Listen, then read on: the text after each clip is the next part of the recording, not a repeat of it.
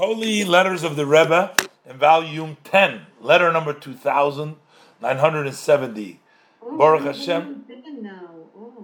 Ber, ber, dated the sixth day of Tishrei, Tafshin Tezvav. Eventually, the sixth day of Tishrei was going to be the yortzeit of the Rebbe's uh, mother, Rebbetzin Chana. It's amazing, Brooklyn. The Rebbe is sending this letter, Bracha v'shalom Rav. He's sending blessings and lots of peace. That's a letter to women. And this is sort of a, uh, I gotta say to you, the Rebbe, in addition to all the outreach, the Rebbe is doing a lot of in-reach work as well. I mean, the Rebbe stabilized and brought the Chabad community themselves onto a much higher level than they were before. As, for example, we've had many letters. The Rebbe was talking about women covering their hair, wigs covering their hair. So it wasn't so prevalent in even the Hasidic, in the very religious homes. Women did not cover their hair. It wasn't also. Uh, the Rebbe was pushing for uh, the women to educate their children a lot of Yiddishkeit, not just a little bit to give.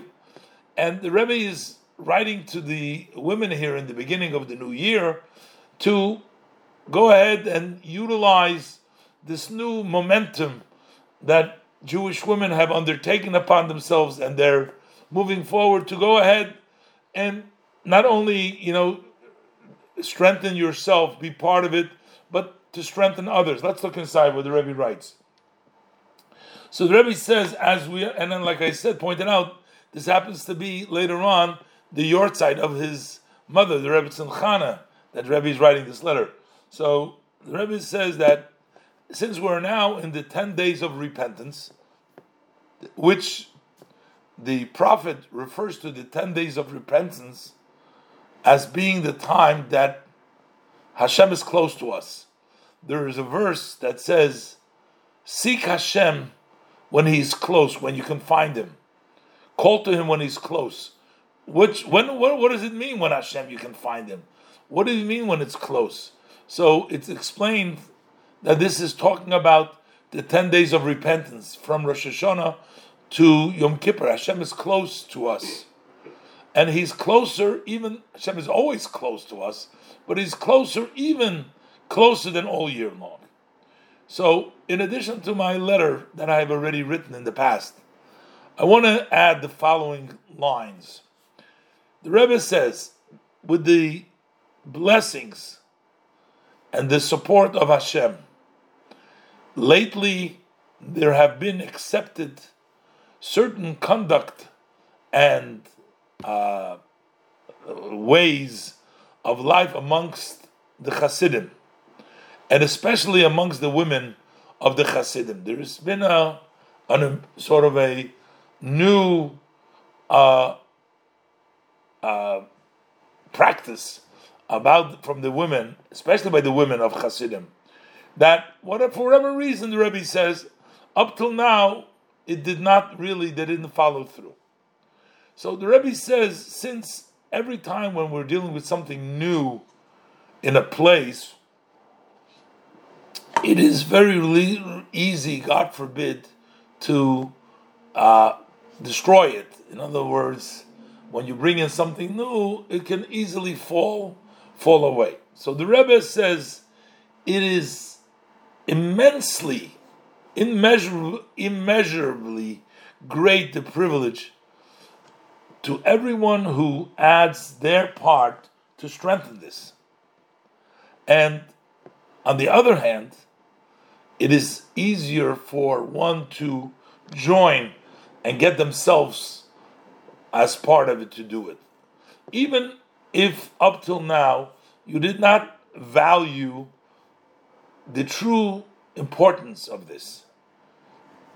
So the Rebbe says the fact when we consider it's not just a private matter, but this has a influence to a certain extent for the entire uh, community, the entire circle of friends. If you participate, if you do so, So you are showing others. It encourages is not just for you yourself. The Rebbe is encouraging those women who have not yet or have not up till this point done this that they should go ahead and accept it.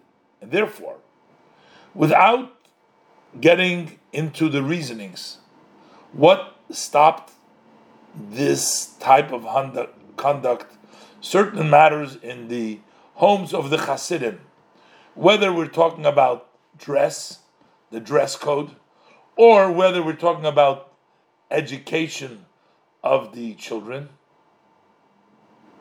The Rebbe says, I want to point out again that from here and on, so all of us, everybody without exception, you need to unite together with the women of the Hasidim, which wear wigs and give their children a true Hasidic education and lead a Hasidic home in all the details. The Rebbe is addressing this to the women because even the Hasidim, even the Rebbe's followers, weren't up to par. I mean, the Rebbe had to deal with a lot of the outside bringing uh, kosher education, but the Rebbe had to bring up his own followers up to the proper level that he wanted them to be at. May the blessed Hashem help you that you should see the truth. It is not so difficult, and it's not something that you got to be ashamed of, God forbid. On the other, on just the opposite, you should be proud of this that you had the strength not to be ashamed that when you will go in the street, so your friends and your acquaintances will be able to tell, oh, this is a Jewish woman which follows the traditions, the Das Moshe Yisrael, the traditions of Moshe in Israel. And to such an extent, she follows, she follows it, she's not hiding it, doesn't have to hide it. And that you are proud, that your children know that they're different than all the nations. This was a big problem. Nobody wants to stand out, and nobody wants to be different. Nobody wants to be labeled. You want to blend in. And the Rebbe had to encourage them that they should be proud of they are. Let everybody see that you are different, that you are not the same. And you should be proud that your children know that they're different than all the nation. They're Jewish. And they receive the Torah, which is the living Torah, and they study it, then that's the only basis for their kid, for their education. So the Rebbe says, only after you put the foundation of a structure, when you, you make a strong and you strengthen this for a certain amount of time, you got to build the foundation and make it strong without any interferences, without any distractions from other studies. And Rebbe, so then you can think about further education. And the Rebbe is very clearly talking about to give the children in the young age a strong foundation only in Torah, only in Yiddishkeit. After they have the basis, then you can go and think about what to do further on. And the Rebbe says that this merit from undertaking a very strong decision about this with your whole heart and with happiness, and immediately to begin to bring it into practice uh, in life, this will bring, this should bring and will bring a chasim and a gemar chasim to be sealed and a complete sealing for good in the holy day Yom Kippur, Hoshana Rabash, min that are coming upon us, for you and all your family members may they live. The Rebbe ends up with a blessing of a chasima, a gemar chasim toiva. I'm looking forward for good news and all the above very soon. You know, today it's a little hard for us to understand because this is the standard in. Uh, the Chabad homes. We're talking about the Chabad homes now here. We're not talking about outside of Chabad. This is the standard. But when it all started, people wanted to blend in. They wanted to look like their neighbors. They were embarrassed. Rebbe was teaching them to be proud of being Jewish. You know, people would in the shul they'd wear their kippah, but they go outside. They don't want anybody to be able to tell that they're Jewish. And the Rebbe is basically trying to say to them, conduct the life in the most uh, basic uh, principles of the Yiddish life. Forget about why you didn't do it till now. Start now. A strong two things the Rebbe is saying.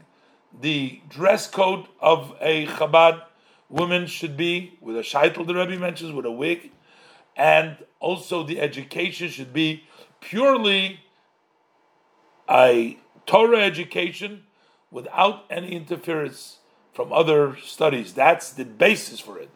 Later on, you can think. Rebbe concludes with blessings. Today, I guess this is the norm, but the Rebbe fought for raising the standard. I find this unique or special because in this case, you see the Rebbe is addressing it for the inside uh, and to try to strengthen them on the inside.